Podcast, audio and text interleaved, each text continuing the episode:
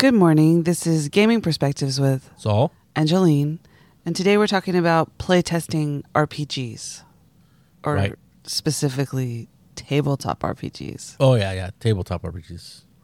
So playtesting is kind of like a what is it? It's kind of necessary when you want to put out an RPG, and a lot of companies now do playtesting, and you don't have to be a big company, even smaller one or two man operations or two person operations can or should playtest whatever product they want to put out. They should playtest it because everybody knows that when you write a book or write anything, you should have somebody else look at it to find out any errors or any things that are wrong with your composition or your book, because when you write something, you yourself are trying to edit it, it's going to be a problem because you know what you're writing and what you're writing about.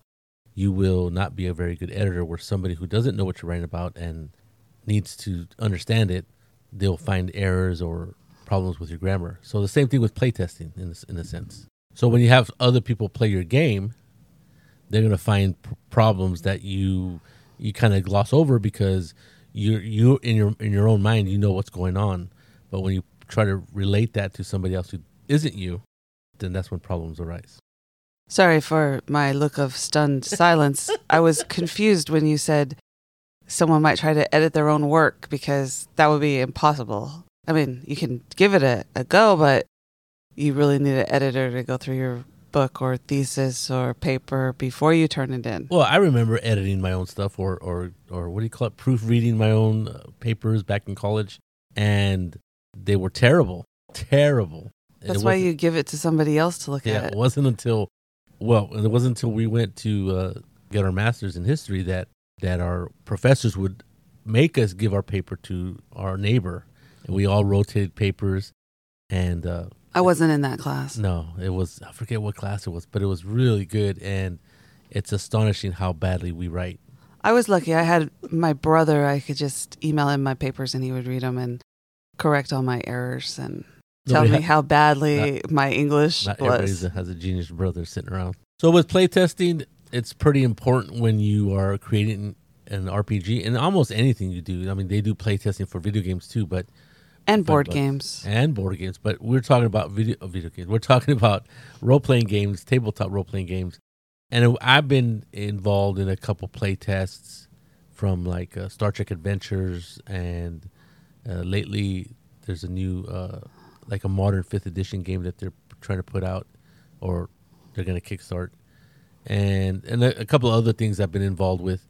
And it is it's very fun to do. It's very gratifying, but also it's very important for the company or whoever's giving you that game to play test to get that feedback. Any information back. Yeah, feedback, exactly.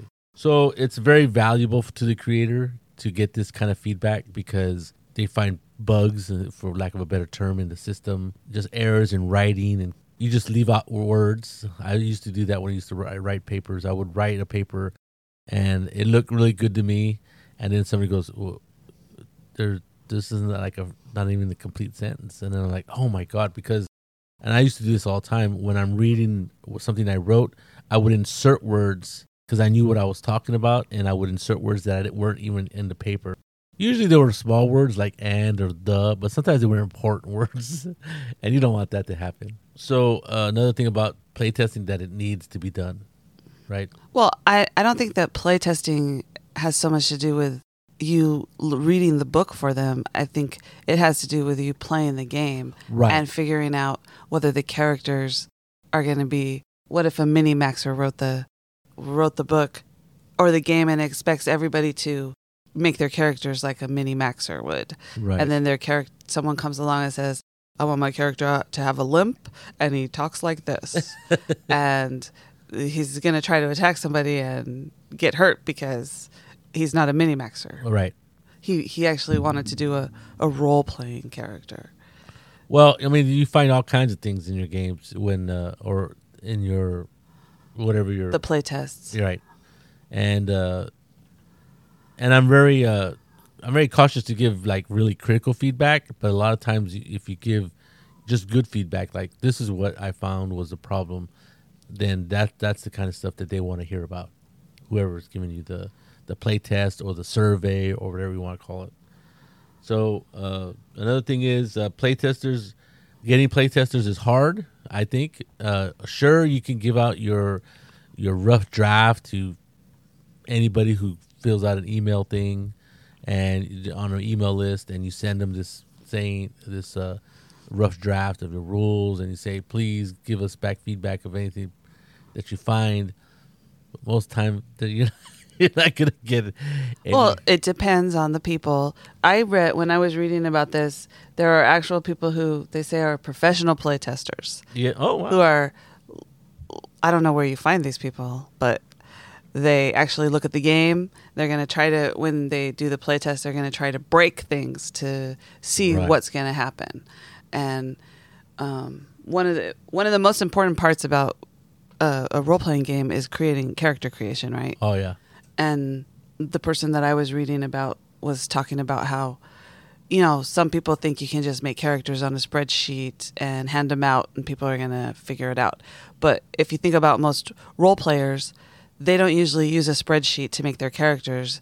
I've seen these people, and some of them are my family. They get out 3 books and they're reading all kinds of stuff and figuring out what they want to do with their character, right? What kind of character they want to make and all this kind of stuff. And or there's the other person who goes to the online and says, okay, it's a character creator. I want to be an elf and I want to do this. and it spits out a character. But then usually they tweak it, right? Because they want it to be their own. Right, right. In fact, we are in the process of getting back to playing Pathfinder First Edition.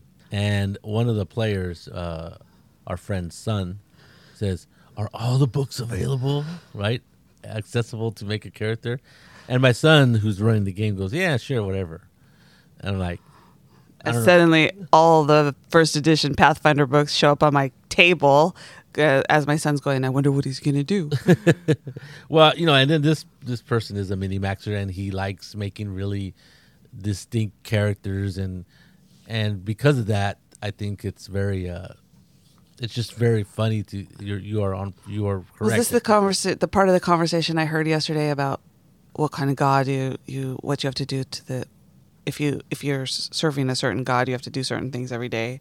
I don't remember the conversation. Honestly, after like the first 10 seconds, I kind of like stopped. I ignored what he was saying. You really? And I was just nodding, going, yeah, sounds cool, because it's not something I really care about, right? Mini maximizing your character. Now I understand what he was talking about. Now, I do remember what he was talking about. That's not nice. I wasn't really ignoring him, but I was just like, it was like information overload, right? He was going on about this option and this option, and if he does this, and I'm like, okay, all right. And it all started out because somebody said, I have to pick my 2 traits.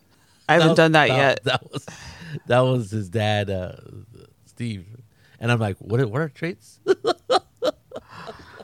It's been a long time since I played Pathfinder, so excuse the fact that I don't remember the deal about traits. I guess you get 2 traits, and he goes, oh, you have to pick what's the extra hit point.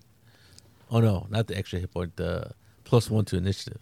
That's the one you always take, according to him. Who is the mini-max for that? I obviously haven't picked my traits but then Augustine helped me make the character, so you know I have to look at my character sheet. I don't know what traits I picked. So another thing is, I think people can get rewarded for being playtesters. Obviously, professional playtesters to me means that they probably get paid. I'm only guessing because I didn't run across that paid playtester. I know that the playtest that you've had us do, that you've gotten for Star Trek Adventures. Oh, yeah. And I think we did a couple others or maybe, I don't know. Anyway, you said, okay, don't tell anybody about this. And, yeah. And here's what we're doing. And then we tried to figure out stuff, and then you sent reports back.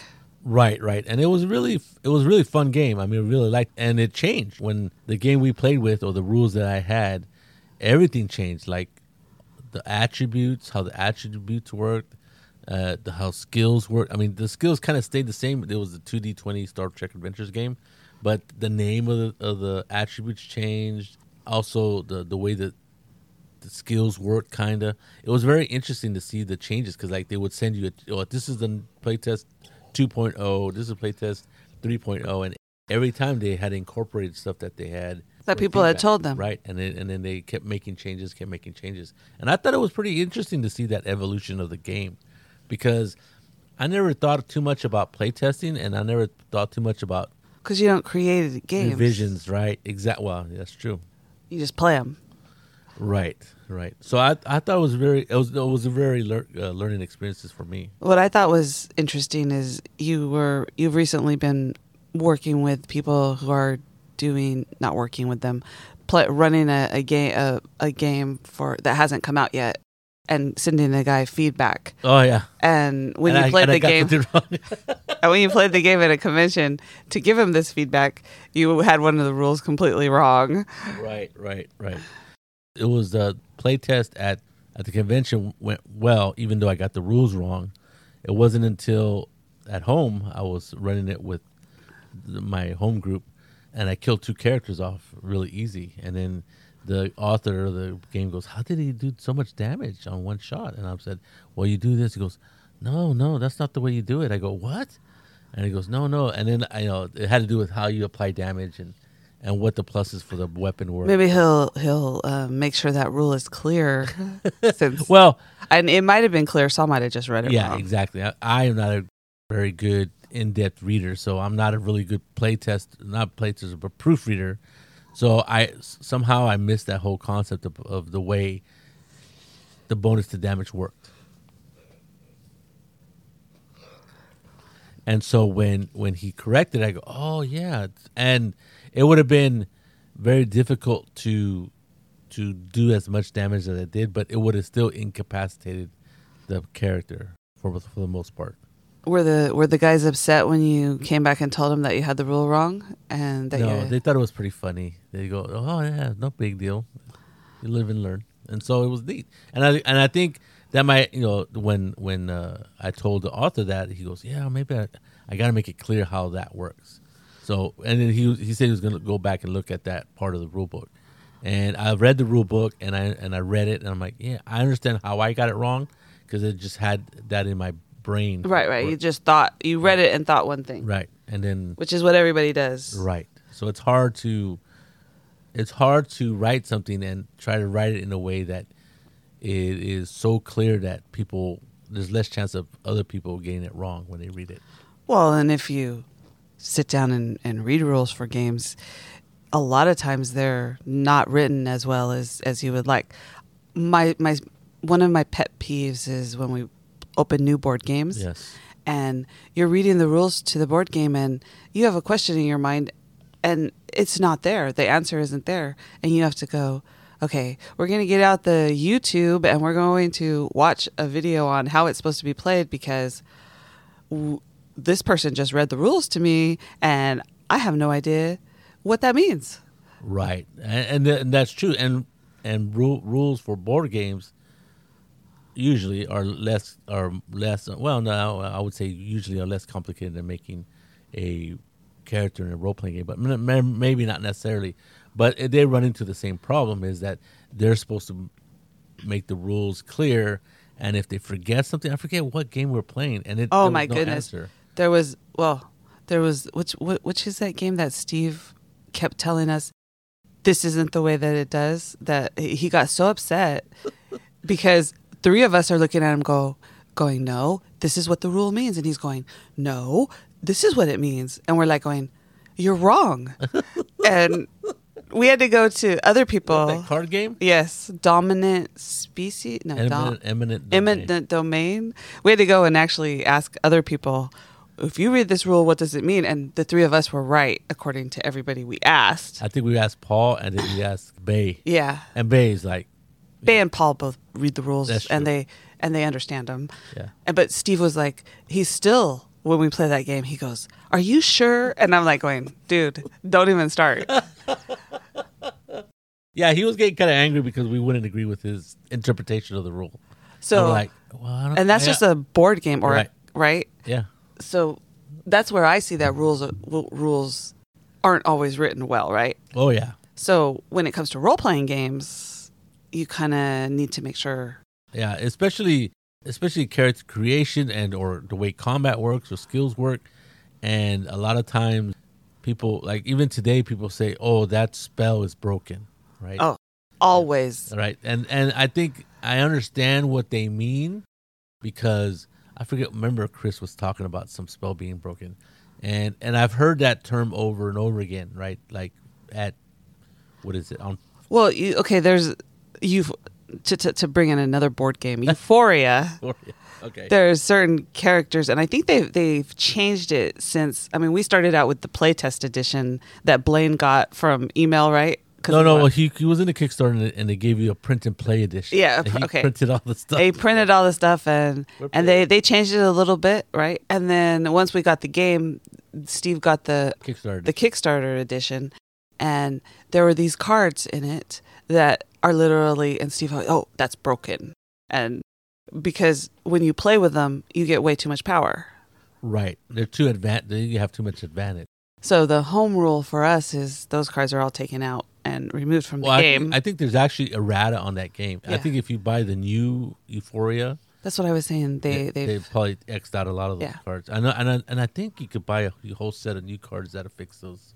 They have a set of different cards because remember Steve and Kathy got it somewhere, and then me and Alan were going through it trying to figure out which ones were good and which ones were broken, and we accidentally stuck some of the broken ones back in because we had them we put the wrong pile back in, and we're like maybe there's two of the same person, so if you get the same person, somebody needs to not play that one.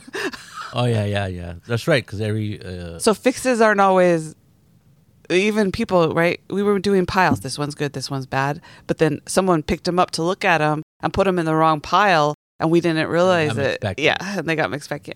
You guys, because I wasn't involved in that process, and because I guess I could tell whether if something's really broken, right? Like, wow, this guy, he gets all this stuff. Well, there's that one card where you can use a good to get onto a market. You don't have to have the resource, or you can use you don't have to create the resource. And I remember somebody had that, and they like were on every single market, and people are going, how did you do that? And it's the card, this is my power. And I'm like going, oh my god, yeah. Okay, that's broken, get that out of there. So in playtesting a role-playing game, I can only imagine, especially combat rules. Yes. So I signed up for a playtest for that 5th edition and the new modern, it's like D20 modern, but for 5th edition. And unfortunately, I haven't had time to play test it, but they keep sending me like emails about, oh, play test this part. And what they've done is they've broken down the play test into play test how to make a character, play test how to do skills, play test how to, and then, you're supposed to send them feedback. And I think that's a pretty good way to do it, because instead of giving them the whole game, and people are going to just send you feedback about skills, combat, character creation, this word doesn't make sense here. I think that's another good way of doing it, is break it down into chunks for people to be able to do instead of giving them the whole game. Because I have been given, like Star Trek Adventures, they just gave you everything, this playtesting, and do it. And so it was, but it went very well because a lot of it had already been done, right? They had already done quite a bit of work, in-house playtesting, I guess is what they would call it. And that's basically you and your friends playtesting the heck out of it, right? Trying to figure out if there's anything wrong. And I think this other way of doing it is pretty neat because, like I said, it just breaks it down into chunks. And then when they get feedback on that one section of stuff that they want. That's pretty neat. I think that's a good way of doing it. I don't know. I wouldn't want to be the person getting all that feedback and having to figure out what these people are thinking. Well, like I said earlier, that getting feedback is probably a challenge, right? Because I signed up for that playtest, and I haven't been able to run a game in that playtest. So you're not a good playtester. I'm not a good playtester in this situation, mainly because I've just been busy with other stuff, I guess. And so when you get people to sign up for your playtest, that's great. But then there's people like me out there, and then there's people who actually play the game, but they're like, I don't find it interesting. And so the amount of feedback that you get is probably not as much as you send out. Let's say, I don't even know what the statistic is, but I'm going to guess for people who sign up and get your playtest materials, maybe 1 out of 10 will actually give you back feedback. I'm guessing because, like, I'm just guessing my own personal way of doing things. They're like, that's not very important. Or they lose interest in it. Like, it was okay, but it's not really my cup of tea. So they're not going to give you feedback if they're not really interested in it. But then there's people who are fans of what you're doing and are really dedicated to the game that you're making and will give you quite a bit of feedback. When, like, the War Stories game, the World War II game that I was involved in running the game at a convention and with my friends. Before that, I was on a, I guess, I don't know where I was. I don't know if it was on a, I don't know if it was on a like the Discord channel or whatever, but there was quite a bit of interaction between the creators of the game and people who were volunteering or giving feedback. So I think it was a Google Sheet kind of thing where people could leave remarks about it. And that's what was happening. So that was interesting. Was, especially in today's interconnected world, it's much easier to get feedback. It's much easier to share documents. And I think that really helps out a lot of people to be able to do play testing and get feedback almost as soon as it's available. Well, with the Star Trek Adventures, I remember that the playtest, we did it, right? And we had, and then when the book came out, it was different. It was, and it was pretty cool because, you know, you got to see you actually development of it. Well, I didn't see the development of it, but I saw that this is what we did, and then this is what happened. Well, in fact, I remember I ran the game Star Trek Adventures after it had been published at a convention. Actually, I ran a couple of conventions around here, and so I ran the Star Trek Adventures at a couple of conventions. At one convention, usually I limit the players to like to 6 right now nowadays. And it was, I've told this story before. There was a Star Trek fan. I mean, he was a fan of Star Trek. He goes, "I'm sorry, you know, there's too many people who wanted to crash." He goes, "Okay, can I watch?" I go, "Sure." So he stayed for like an hour, and at one point I go, "Dude, you just want to play?" So I dug out a playtest character because I had not, foolish to me, I had not made any extra NPC or player characters, and it was a totally different game, right? Well, not a totally different game, but everything was different. And he goes, "Oh, this doesn't match." I go, "Oh shoot, that's a playtest version of the character." I go, "You know what, don't worry about it." And I'm pretty easy going anyway. I go, "Don't worry about it. I'll ask you to do some checks and you just figure out which one sounds the best and apply it." He goes, "Okay." So he was really into it, and he would have been a great play tester because, like, even when we were playing, he goes, "What does this mean?" And I would tell him, he goes, "Okay." And then he was just noticing the differences in the sheet that he had to, because he was comparing them to his neighbor, and he was literally crossing out the names of the thing and writing in the names of the actual ending of the ones. And then he was going through the whole character, taking out things that were no longer used. He was a Star Trek fan, right? He was a Star Trek fan. He was the one who knew the name of the first named guy, Redshirt, that died. And remember, he called his own character that. But it was great. I mean, I would love to have that guy in a playtest, especially Star Trek, because he definitely hit the continuity. Oh, excuse me, port order. And I even told him, I said, "Look, I'm not a Star Trek guru, so if I get anything wrong, this is Saul Morales' world of Star Trek, not Gene Roddenberry's. Inspired by Gene Roddenberry, how about that?" But he was a good guy. He was a good player too. But also, like I said, he was the kind of person that you would want playtesting your stuff, because he was definitely asking a lot of questions where other people were like, "Oh yeah, we're just going to go with the flow." Well, obviously he wanted to play in the game. He stayed for an hour before you gave him a character. And I felt bad because it hadn't occurred to me. And then I felt worse after that because I gave him an old playtest character sheet, which that's the only thing I had in my folder. I'm all over the place on my notes, but there's different types of playtesting. They call it, if you look at online, there's all kinds of people who talk about playtesting. They break it down to what you're supposed to get, all these percentages, and I just want to talk about places in general. And one of the things they call it close or personal playtesting, and that's when you and your friends are playtesting the game. That you, the creator, are playtesting with people you know, and trying to iron the big kinks out of the game and get a lot of the obvious stuff out of the way. That's when you want to get all your GM friends together and have them read what you're doing and play with you, so they can tell you, "Excuse me, but what are you doing here?" Well, and you want them to be your friends, because that way that initial criticism isn't going to piss you off, right? Well, that's another thing. I don't think you could be a creator of anything and not have thick skin. Or you could just not give a crap and just do whatever you want anyway. But for the most part, I think people are going to criticize anything you do because there's just people out there who are very negative. Negative and... No, what I mean is that if you're creating the game, you're going to want your friends to be telling you the truth about it, right? Oh, yeah, of course. And your friends would. Well, yeah, that's true. And also what's valuable... What I would find valuable is that I have a lot of friends, like you say, run games. Yeah. And they run all kinds of different games, and they're and some of them are very clinical about running games. Well, right? Some of them like to read the rules and figure out if the rule, just actual games that have been published, they read the rules and go, okay, let's see if this works. And then they go, we might need to adjust this in our game. This exactly. Work. That's exactly what I'm talking about. And not everybody has players like that or friends like that. So you're going to play test people who you know and play test the heck about it as much as you can. But sooner or later, you're going to have to run it with strangers, right? You, the creator or creators, are running the game for people you don't know, either at a game stores, hobby shops, whatever you want to call them. Conventions are a really good place to do that. And then you get quite a variety type of players coming and sitting down here. And they'll come with odd angles that you never thought of or you and your friends had not thought of, which is what you need.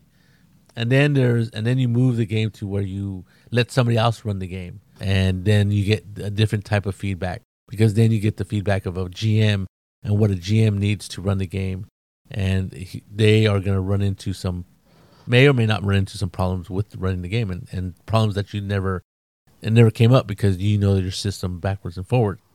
And then you have more or less like the last playtest run where you just give it out to as many people as you can, and now you're getting feedback for like little things that you might have missed. Most likely, this is going to be part of the publisher, right? It's going to be helping you do this. It's not like you're going to try to find 1,000 people to playtest your game on your own.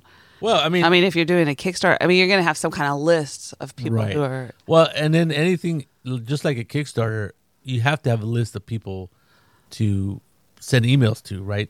We were talking to Chris Savalston, and he was saying how he was, even before he even thought about a Kickstarter, he knew he needed a base of people that he can kickstart saying, oh, look, he already created something. He goes, if you want, I want an email, and I'll give you this like scenario to play. And so he'll guess that email, and then you can use that email and say, well, can I email you for further information about what I'm doing? And then you get that email base, whether it's 100 or 1,000 people, the more the better. And then you have this group of people who are already kind of interested in what you're doing, and that's what you want. You don't want to send an blind email to somebody who, what the hell is this? I didn't ask for it, right? That does happen with different games and different projects. But you definitely want a base of emails of people who are interested in what you're doing. And so the more interest they have in it, the more chances that if and when you send them playtesting materials, they're actually going to do something with it and send you feedback. Talking to Chris, it shed a lot of light on how he worked. He's very organized, though. Yeah, that's true. That's true. Unlike some people. But, yeah, so I think... And then playtesting can be fun for the people who are playtesting.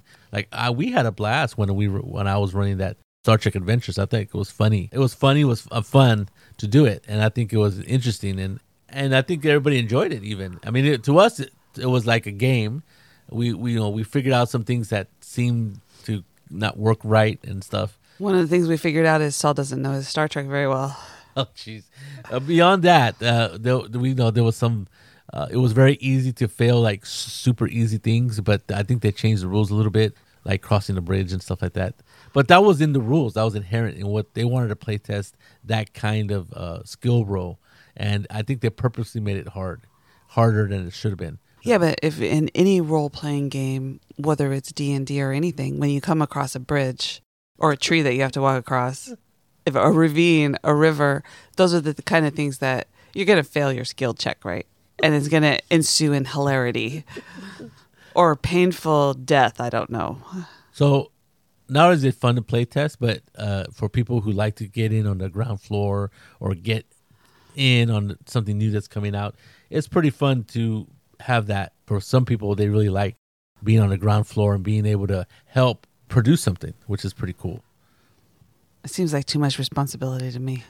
Also, when you're a playtester, you help people make their game better. You actually are involved in making their game better by if you find any problems or any inconsistencies or errors, you can alert them and make their product better. So people who, if in the final product, when they go, oh, this is a hack job, you can prevent that type of criticism. You can get credit for being involved in playtesting. You get your name in the book, maybe. So that's pretty cool. That's pretty cool. I think Felipe is involved in something like that. I forget what game I saw. I think it was probably either something to do with the Pendragon or one of the supplements. I don't know. Yeah, I think it was funny. I mean, I think it's pretty cool. You can get an early version of the rules, and you can play it before anybody else has it, before it's available to the public. And another thing is you can help a fellow gamer see their vision or their dream come true by helping them make a product that they really want to put out.